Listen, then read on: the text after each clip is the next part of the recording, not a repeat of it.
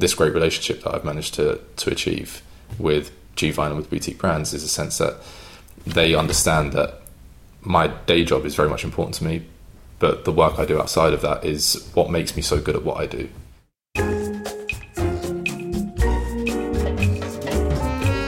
Welcome to the Lush Life Podcast. I'm your drinking companion, Susan Schwartz, and I bring you the how to guide for living life one cocktail at a time. Thanks to my mother's love of martinis, the first words I spoke were shaken, not stirred, and I've been obsessed by cocktails ever since.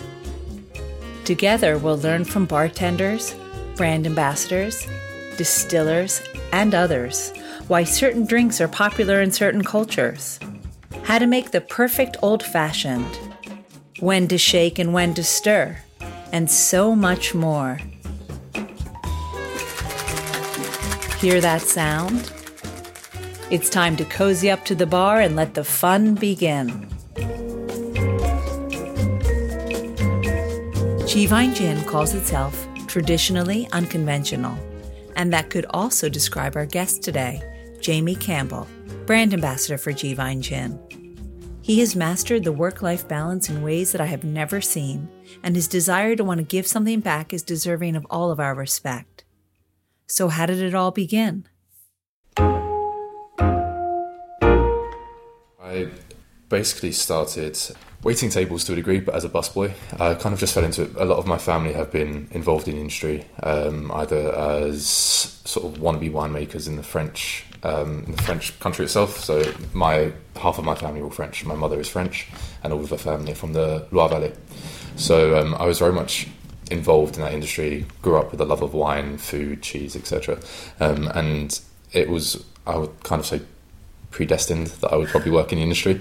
Um, so when I got to about 15, I started doing work placements um, and went out to Lille for a few weeks. Now, were you living in France? Were you living uh, in England? So during my, my upbringing, um, my parents worked sort of five jobs between them. So I would um, go to my grandparents, my grandmother's uh, during the summer, and over Christmas we'd often spend a lot of time there. So I'd spend probably about in total four or five trips to um, to France each year growing up. But where was your home here? It was in London. So I was actually born in Camden, okay. grew up in Islington, and then gradually moved further and further out. Because so. that is not a London accent. It's not. No, I've kind of weaned myself off it a small amount. Um, I've spent the past eight years in and out of the Cotswolds, okay. um, and in and out of America actually. So um, yeah, it's kind of a, a melange of accents, if you like. A melange, yeah. of course. well, I have to give homage to the French French part of me.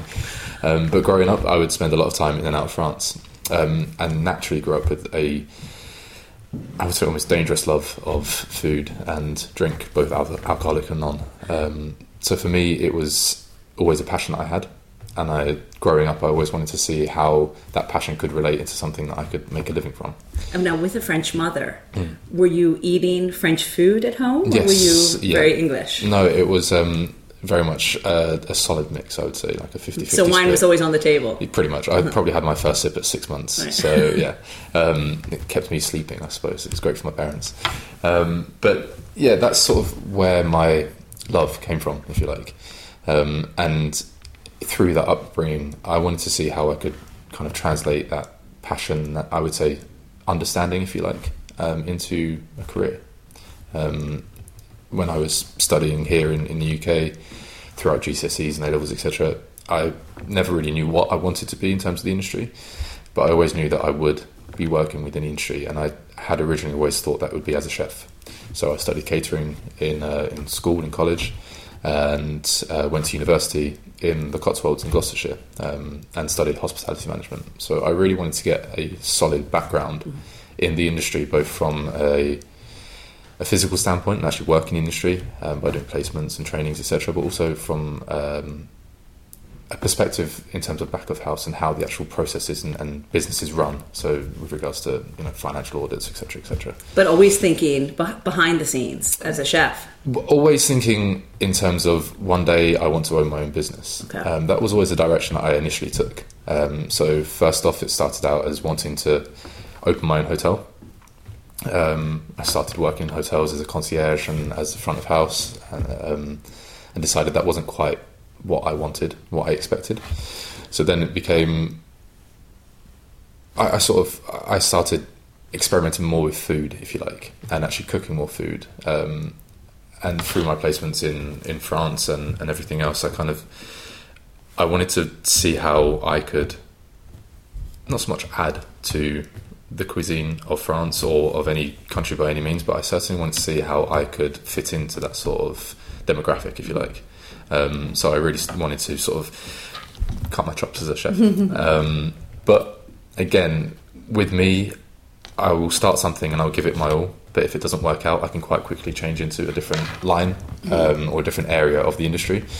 So as soon as I started really getting into the chefing side of things, um, I craved more of a social interaction. Because that's a lot of pressure as well to Yeah. go into that. You know, it's it's France. Exactly, and I think that was maybe at the age that I, I started doing it, and um, with maybe some naivety, if you like, I thought it would be easier than it was. How old were you? Uh, I was about fifteen at that time. Oh gosh, you were really, really young. So yeah, yeah, I was I was still studying, and I was doing, um, as I said, I did a placement in Lille at a, a small little bistro, um, and I basically kind of jumped from department to department within this time as like a training session. Um, and when I got into the kitchen, I loved it, and really sort of fell in love with the high intensity and high pressure sort of environment that it was. But when I came back to the UK after that and tried to replicate the experience, um, it didn't quite pan out the way I thought it would. Um, so, I, and also, as I said, I crave that social interaction that you don't really get in the kitchen. So, I then sort of continued with that style of so- things and, and that side of it. Um, continued learning about food, uh, but more so the science behind food um, and how flavors work and how pro- flavor profiles really mix together and, and those sorts of things. And then went to university, as I said, in, in the Cotswolds in, in Cheltenham and Gloucestershire uh, to study hospitality management because by this point I'd moved away from wanting to be a chef and more so into wanting to manage um, hospitality ventures, so bars, restaurants, casinos, etc.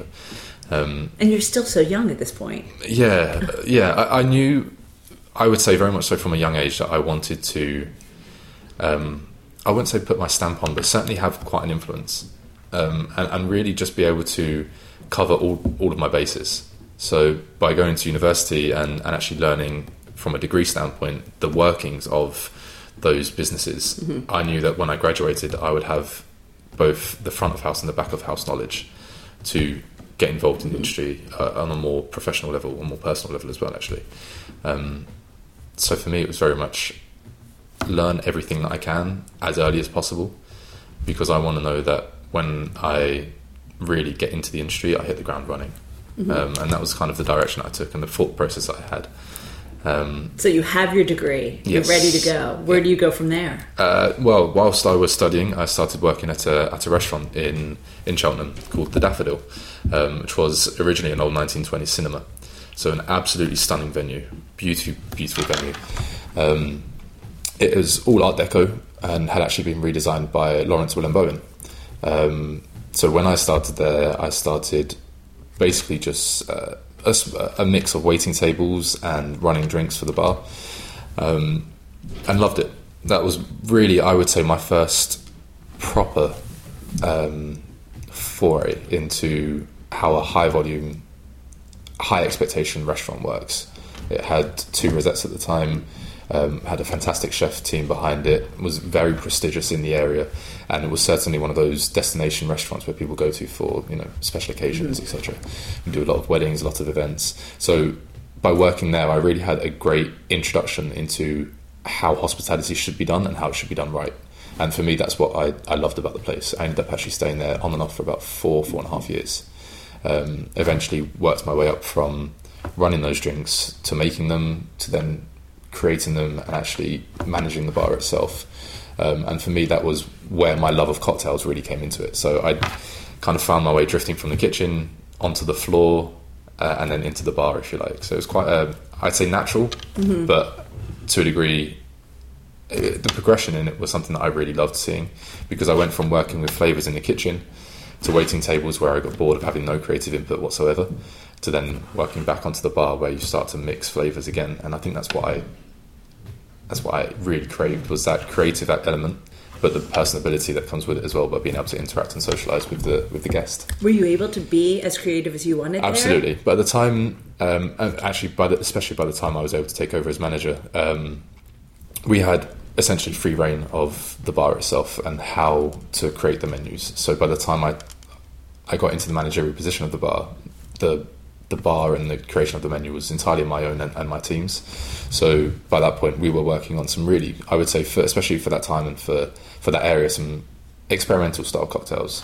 So working with reductions and uh, you know different bitters and syrups, which back then were you know state of the art. Mm. So it wasn't. I mean, Cheltenham, I would say, was very much a, a few years behind London uh, at that time in terms of the cocktail scene. So uh, the Daffodil at the time was very much like pushing boundaries in terms of what we were doing and, and what was happening in industry in that area. So that's where I would say my passion really blossomed um, and grew. So yeah, that was the start, if you like, mm-hmm. or the proper start of my full time career in the industry. And where called next? So um, as I said, I was working there sort of part time uh, initially whilst I was studying. Um, for my studies, I did a four year degree, mm-hmm. and one of those years was spent in industry. So I went out to the States, to South Carolina, for six months um, to work at the Sea Pine Resort in Hilton Head Island. Um, went out there as an intern. That was part of my degree was to get some on the ground experience to put all of the um, the university degree into practice, mm-hmm. if you like. So I was out there for six months and absolutely loved it. Beautiful, beautiful place. And were you at the bar yet? No, by this point I was still working more within the hotel side mm-hmm. of things. Uh, so it was front of house and concierge services, etc. But I loved the American hospitality, especially in the south down there. So, what did you find different? I hadn't had a chance really to see much of America. Um, this was actually really my first proper time, if not my first time. Yeah, it was my first time in the states. But I had always heard up until that point of the sort of north south divide in terms of hospitality and you know New York versus the south, etc. So um, when I got there, it was very much with my accent being English. Um, people were just so interested in, in what brought me they out there. They must have loved you. That also helped, I think, a small amount. Um, but they were very much like interested in what a kid from London is doing in this tiny mm. little island in South Carolina. Um, and to have even though it's a very sophisticated island, most definitely, yes. most definitely, mm. you know, the there is certainly a level of um, appreciation for for food and drink and everything else in, in that area, but they were still very much interested in, in, in why I was there, and for me, this was very much the first time I'd really moved away from home besides going to university mm-hmm. and moved out of the country uh, for any, any extended period of time. So to be out there and have people um, interested and also welcoming, I think, was the most important thing. Um, you know, I had guests that I would check in on a Friday evening and would check out on the Monday or Tuesday morning. But because I'd had such an interaction with them, they were very open and very welcoming into their own homes. So I had invitations to go and visit people in Texas and Vegas and California. And at this point, I was, I mean, I was 20 years old. Just, yeah, just turned 20 years old. So have you taken up those invitations? Uh, I haven't, no, but I still have all of the letters and everything else that were written to me, which for me was, I think, the most important thing mm-hmm. was people I'd never met and to a degree had served. And I think that's what I'd come used to. Is up until this point, I'd always served people, if you know, to use that colloquialism. So to to be in that situation where I'm providing people with a service, but they're reciprocating that with an open offer to their homes and appreciation. Absolutely, it mm-hmm. really meant a lot, um, mm-hmm. and it really meant that I felt appreciated for what I was doing. And mm-hmm. I think mm-hmm. that's where again my love for the industry really started to cement itself. Um, but isn't it dangerous if you start to expect that? To a degree, mm-hmm. but I think at the same time, for me, that cemented in my mind the level of service that I wanted to provide moving uh-huh. forward. Because I wanted to know that, obviously, I, I, to some degree, I was doing something right to get that mm-hmm. level of appreciation from the guest. And I never wanted to sway from that. I always wanted to provide that next level of service that would open the potential for them to want me to, you know, to, to continue uh, to provide that, basically. Mm-hmm. So for me, it was dangerous to a degree to expect that level of appreciation from a guest, but I knew that I would work to provide the service so that that expectation wasn't, uh, shall we say, out of order, if you like. Mm-hmm, mm-hmm. So I always wanted to make sure that I was doing the best and very much being the best at everything I could put my my work to. So, yeah. So you uh, came back with these great came- expectations, as we say. Absolutely, yeah. Um, I came came back and uh, went back to the Daffodil to finish out the six month placement. Mm-hmm. It was a twelve month placement that I had to do, so I came back to the Daffodil to to finish that out. And um, in the last year, basically went into a full time role at the Daffodil whilst finishing my degree. When I graduated, um, well, in that last year, I kind of fell out of love, if you like, with university and actually studying because by this point I thought I've got a lot of on the ground experience and everything I'm learning now is almost a repetition of the things that I've learned in person and in practice. So my last year at university was very much a let's get it done, let's get it over with. I want to jump back into the saddle and I really want to get back into into the industry like mm-hmm. full time working properly and actually put into use everything that I've learned so far. So the last year was um, kind of a formality. Um, I graduated and I didn't do too badly by any means. Um, so I came out of university with a, a two one degree.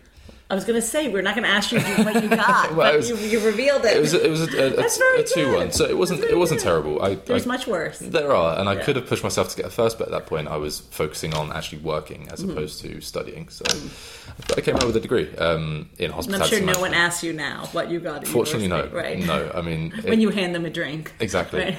Yeah, precisely. No one's that interested, so it's, it's good. It serves me. It serves me well, and it served me well at that time as well. So, Mm-hmm. um, so yeah, I, I graduated university and continued working at Daffodil for a further year or so. Actually, And did you hear London calling, or To be honest, were there other places I after that? I had never really, despite coming from and growing up in the London area, I'd never really expected to come back. Um, I kind of saw Cheltenham as my new home and as my new stomping ground for, for what I wanted to do in the industry. Um, and after working at the Daffodil for so long and really running the bar there for so long, my next phase, if you like, was to open my own place in the area. Um, I'd worked with a lot of really great bartenders, some great floor staff, some great chefs, and I wanted to be able to take all of that knowledge that I'd had and turn it into something that would benefit me and benefit the industry by really consolidating all of that experience and that knowledge into one place where we could be the best, if you like. Um, so I worked on basically getting to know other bars and restaurants in the area. I don't know Cheltenham that well. No, I mean Um, it's it's very small, but in terms of restaurants and bars per square footage, if you like, it's very very compact. There are restaurants and bars every couple of yards, um, some of which are chain restaurants, as there needs to be, but there are a huge number of independents, um, which is great for a small town of at the time 120,000 people um, to have that much on your doorstep on offer. So. I was very spoiled for choice, if you like, in terms of like increasing my palate and sort of progressing my palate in terms of food and drink. So, um, yeah, I kind of I wanted to see what else was out there and would do sort of a bit of a, a recce. You know, would go around all these different bars and restaurants and see how their how the chefs are working on their food and, and what they're doing and and how they're playing with flavors and, and presentation. And did you think there was a space for your vision? Yeah, for for me, it, it was uh, it was a bar that would provide table service only, and very much what has come to be the norm, I would say now, in terms of a small, intimate venue of thirty, maybe forty people at maximum in terms of capacity. You know, two or three bartenders behind the bar, two or three waiting staff on the floor, and that's very much all you needed. A small, very limited food menu, but something that can be put together by any member of the staff. Um, and then just really strong, solid drinks with a classical emphasis, but playing on that more experimental side of things that was coming to be the norm, or coming to be not so much expected, but certainly understood more by by the population. Um, but that never actually transpired. Oh. Um, I then was made redundant from the Daffodil at that point. So um, the Daffodil closed. It came into some financial difficulty after, at the time, 18 years Oh, that's too bad. yeah, after 18 years of, of being a restaurant and very much um, an institution in the Cheltenham sort of hospitality community, um, the, the place went, went bust. Um, so myself and around about 35 other members of staff were made redundant, and I had to be the one to make that call and basically open up on a Friday morning and call my staff and the other members of the other teams, the heads of department, and say that we're really sorry, but there's nowhere for you to turn up to work today.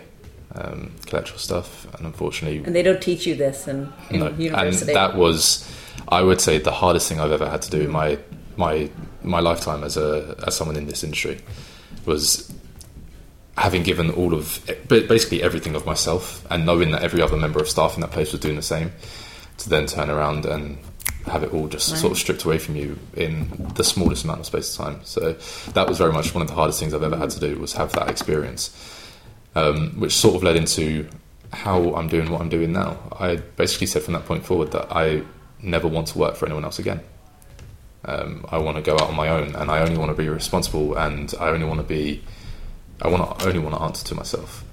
Um, I never want to have anyone else responsible for my paycheck or my livelihood, because by this point I'd just bought a house um, for my mother, um, and I said the last thing I ever want is to have anyone else potentially detriment my livelihood and, and what I've worked hard to achieve. So I set out by myself as a freelance consultant and bartender. Um, and that's what I've been doing for the past three years or so, two, three years and so I've come on board with this with this new venture of Juvine. And did you move to London to do this? No, I stayed in the You area. stayed. hmm I stayed in the area, um, and last year uh, worked on an opening for a new Japanese restaurant. And I, Hold on, hold on. How many years ago was this? so this was uh, December of last year. Oh, so really recent. So quite recently. Um, when was it December? Yeah. So it was from from October we started the project, and that project that I was on board with finished in December.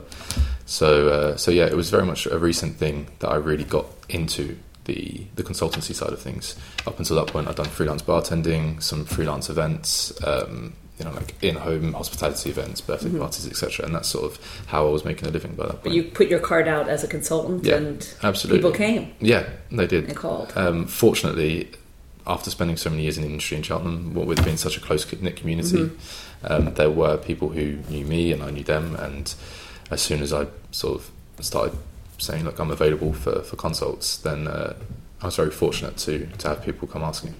So I worked with a my first real big project, if you like, was reopening the Daffodil itself when new investors came in. So I did two months with them, reopened the Daffodil, um, and then went to America. So it's open. It's so open it's now. back open oh, that's again great. Mm-hmm. under new ownership. Um, but I was the same chef team from before. Um, some of the bar staff that remain the same, as do some of the waiting staff. So fortunately, there's enough people in there that knew what it was like beforehand and continued to upkeep that level of service that made it so great to begin with. So, uh, so yeah, that's that was but you my. felt the pull to the US. So actually, it's throughout all of my time working in the industry, um, as a lot of people will know, it can be quite uh, overwhelming. Um, there's a lot of uh, temptation, if you like, something which I never succumb to. But the the lifestyle associated to working in the hospitality industry, I think a lot of people know, kind of that it can be quite um, quite overwhelming. Can very much become quite a dangerous environment, if you like. Um, so I've always wanted to balance that lifestyle out with something that separates me from from that world. Um, so I started working with children with disabilities, and this goes back about four years ago now. Um, so I started working with kids with disabilities and loved that side of it and being able to give a little bit of something back, but also be able to, as I said, balance out my own life by working every hour under the sun, but then also being able to have a bit of downtime and, and something that grounds me a little bit again. So I started working with kids with disabilities, and um, in we're going back to April of last year, um, I was very lucky to be chosen to go out to the States to work at a summer camp, very much like uh, Camp America, basically. So I went out to a camp in Pennsylvania in the Pocono Mountains to look after um, a kid of 12 years old who has a very severe, rare form of muscular dystrophy. So I only wanted to go out there to work with him and managed to do that for the summer last year. And again, the year just gone, so the summer just gone of 2017. Um, and that's where I managed to get that separation again from from what I was doing and, and have a summer off, if you like. It's the first real time I'd ever taken a summer off and gone on vacation for myself. Um, but I was able to do it working with Ollie, um, who's an incredible kid, um, absolutely amazing. Like his mindset and his outlook on life very much provided motivation for me in terms of what I want to do when I came back.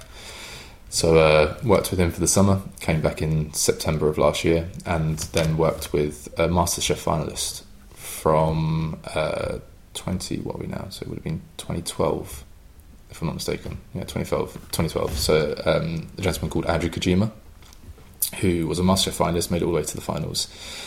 And we basically got introduced through a, a wine supplier that I used to use at the Daffodil. And he, we were put in touch and said, and he said to me, "Look, I'm basically opening the restaurant, and I'd like some help to get the front of house aspect up and running. Um, it's not never anything that I've really done before, and I've heard that you've worked at various places. Would you be interested?" But at this point, I was very much trying to focus on that consultancy side mm-hmm. of things. So I said, "Yeah, absolutely." Um, we did a, it was a three month consult, managed to get the place open, and at the time we were billing it as a pop up to sort of gauge the market and see where it would sit and how it would be reciprocated, sort of how it would be um, received. And it went fantastically well. The concept was small Japanese plates served in a tapas style, um, with the emphasis on the food and the presentation, as opposed to sort of people's perception of what Japanese food should be. So you know, at the time, sushi was having a huge boom. Well, in fact, it still is. Mm-hmm. But um, Koj, Andrew Kojima, very much wanted to focus on traditional Japanese plates that you would find in these little bars and restaurants in Tokyo, you know, down all of the back alleys. So by putting together small plates and serving it as a tapas style, it became a very um, sociable restaurant. And that was the idea: was to have groups of friends come in and spend a few hours sat at the table and just order from the menu consistently, like keep on ordering from it. You know, you do a round of six plates, finish those off, and get a round of something else, and, and try it that way. And I loved that mentality um, of of dining, something that's very relaxed, but still very well done, if you like, in the sense that the food was great, you know, the serves and the flavors, and the the presentation was fantastic. And I tried to balance it out by creating a cocktail menu that would showcase Japanese flavors, um, but with uh, an English sort of interpretation that would make it approachable for, for the consumer. So it worked on you know, using Japanese whiskies, which were at the time booming, still are booming, um, and a whole host of different sort of flavour profiles and things like that to, to complement the food. And it went really well. We, as I said, initially started as a, a pop up sort of um, approach to gauge the market. Went to a crowdfunding platform um, and managed to raise £55,000 to turn it into a permanent venture. Um, I finished my consultation by that point. That was my job done, basically. Managed to get them to that stage, um, which I was very happy about, and I could quite quickly see how the restaurant would progress.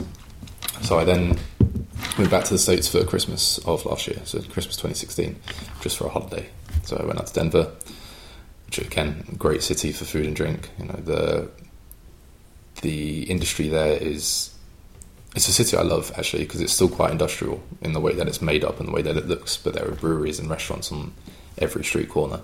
So for someone with such a gastronomic sort of interest as what I have, mm-hmm. it was fantastic to really see how these places work and you know go to these breweries where it might be a tiny tiny place, but they're still making 10, 12 of their own beers in, in their own backyard sort of thing. Um, and I love that that experience of being able to try a little bit of everything. Um, so I guess how did G Vine come calling? Well, basically, I came back at Christmas, went back to Koj um, to see them through the the new phase of actually being a permanent fixture.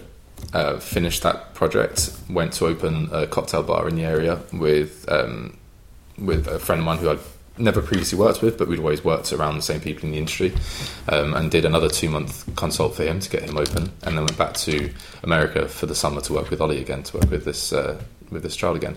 Um, just before I left to go to the States, I was looking at, right, you know, I need to really get settled again in the industry as opposed to keep jumping in and out. And I wanted to have something with a bit more continuity to it. So I started looking at what was available and saw an advert that Gvine were advertising for a brand, brand ambassador position. And when I looked at the, the job requirements, if you like, um, I quite quickly saw just how much everything that I'd done up until that point had really led me in this direction. Almost, well, I'd certainly say subconsciously. Um, you know, if, if, I remember correctly, the advert wanted a hospitality graduate, someone French or at least French speaking, someone who had X amount of years in industry as both a bartender and working within trade, um, but also someone who had quite a healthy work life balance.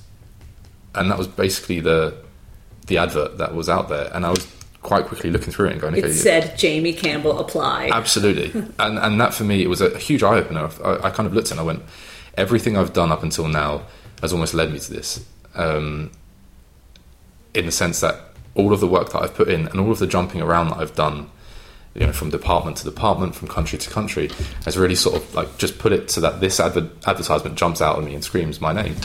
So I applied, and within ten minutes had a call back and said, look. Your CV looks exactly what we're after. Um, let's put together a Skype interview. Um, so did that. Did the Skype interview. Met with um, Boutique Brands, which is the UK importer for Gvine, who I work in partnership with, or sort of it's a split um, split partnership between I work for Boutique Brands and as a Gvine ambassador. Um, so I met with the CEO and COO of Boutique Brands in London, and said straight off the bat to them, "Look, I'm going back out to the states for the summer." But I am very much interested in this position. It's everything that I've wanted to do without really knowing that's what I wanted to do. Um, and they said, okay, well, we appreciate what it is that you're going out to the States to do um, in terms of the, the, the work that it is that you do out there. So we'll keep the position on hold for you until you get back. It's fantastic. And for me, that was the final selling point, if you like, was that someone would understand my obligation to someone that they've never met, but to someone who's very much dependent on me and my help when he's at this camp in, in the Pocono Mountains. And I think that was the start of this great relationship that I've managed to, to achieve with Gvine and with Boutique Brands is a sense that they understand that my day job is very much important to me, but the work I do outside of that is what makes me so good at what I do because it gives me that, that grounding to really focus on, on the work when I'm here, but also have that separation so that I don't burn out.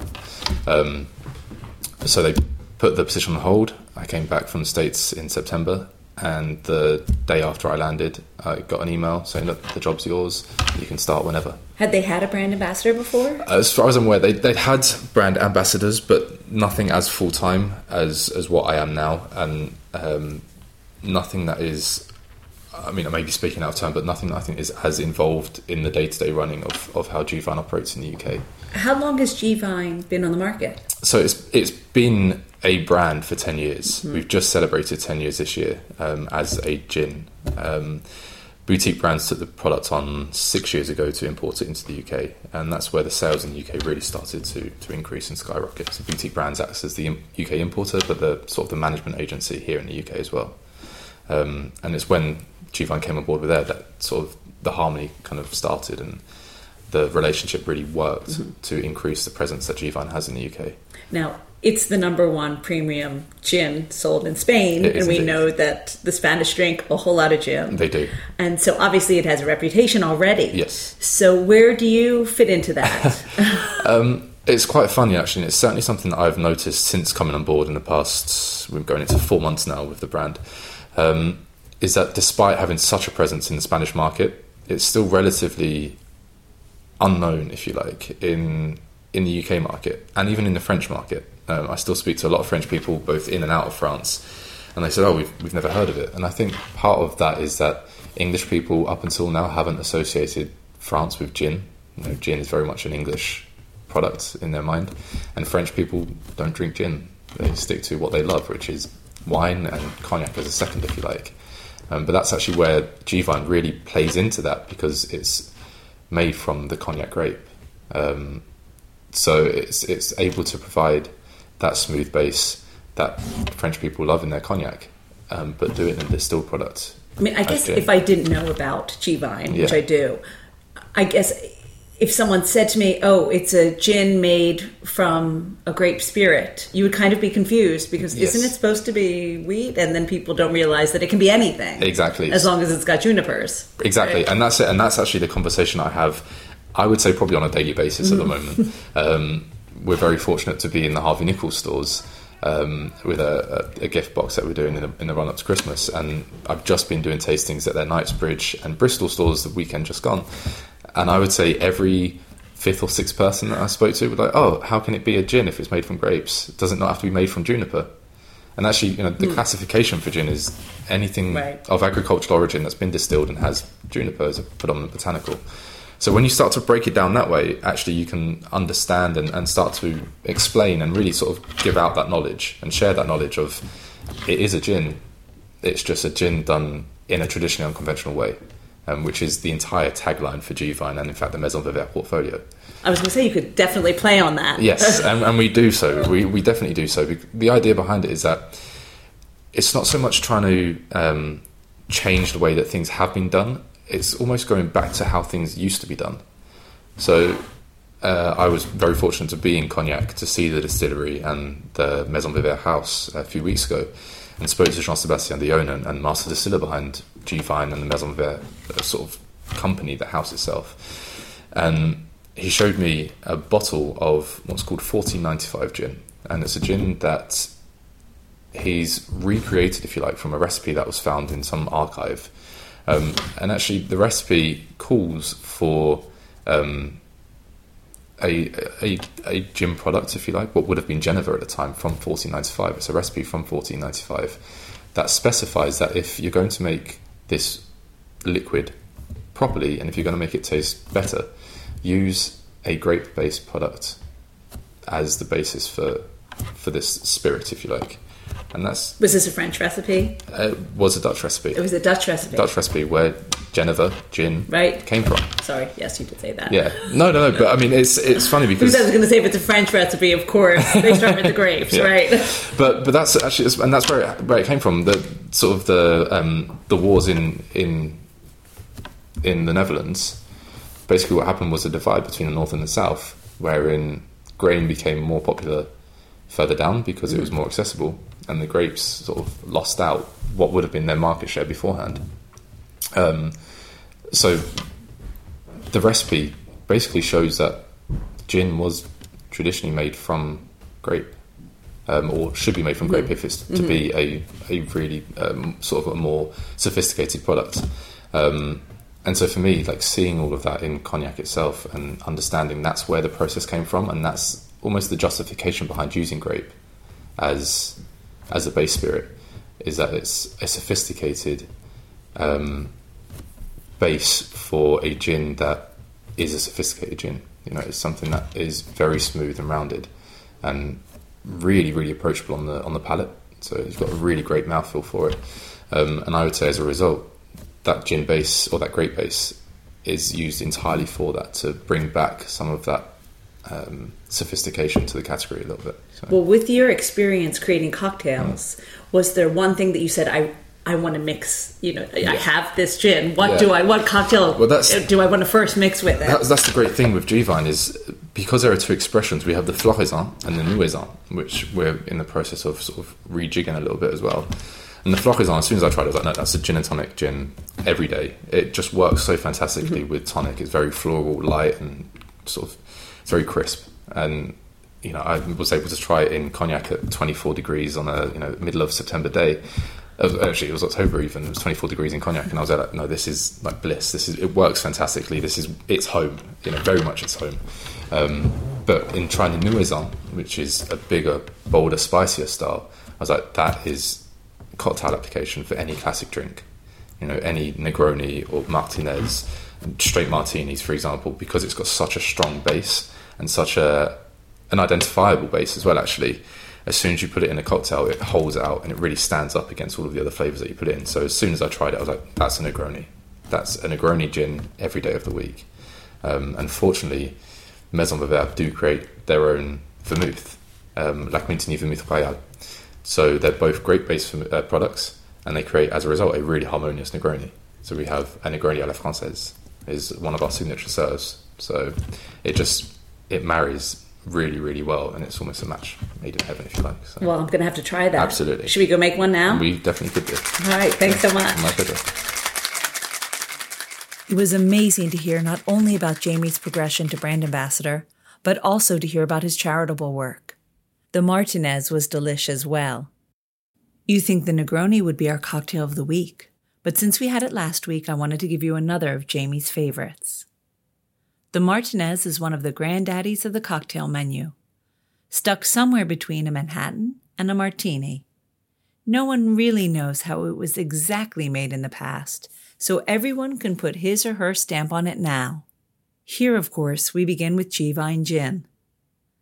Start by adding 50 mLs of Genevieve gin to a mixing glass with cubed ice.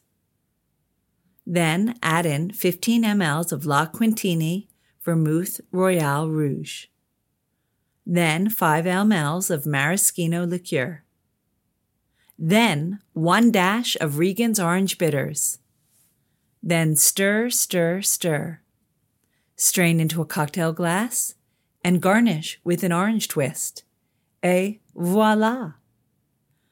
Remember, you can find all the recipes for my cocktails of the week on a where you'll also find all the ingredients in our shop. Next time on a Lush Life podcast, we head to the seaside to sip some Brighton gin. Kathy Caton was running down the beachfront when she decided her hometown needed its own gin.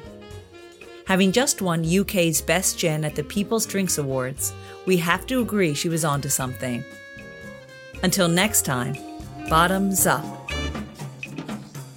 Thanks for listening to the Lush Life Podcast, the sister of A Lush Life Manual.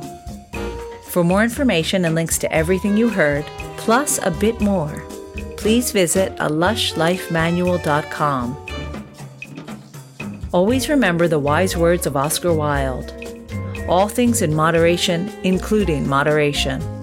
And always drink responsibly. Okay, I said that last part. Theme music is by Steven Shapiro and used with permission. Lush Life is produced by Evo Terra, and I'm your hostess, Susan Schwartz. I'll see you at the bar.